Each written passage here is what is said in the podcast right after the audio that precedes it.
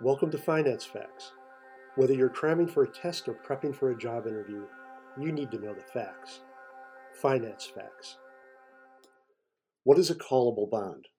Now, this is sort of obscure, but it's an important part of the bond market. So let's figure it out.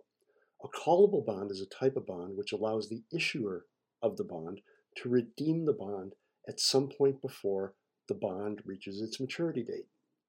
Generally, one or more dates will be specified when the bond is issued. And the issuer may decide to buy back the bond from bondholders on these dates at a specified price.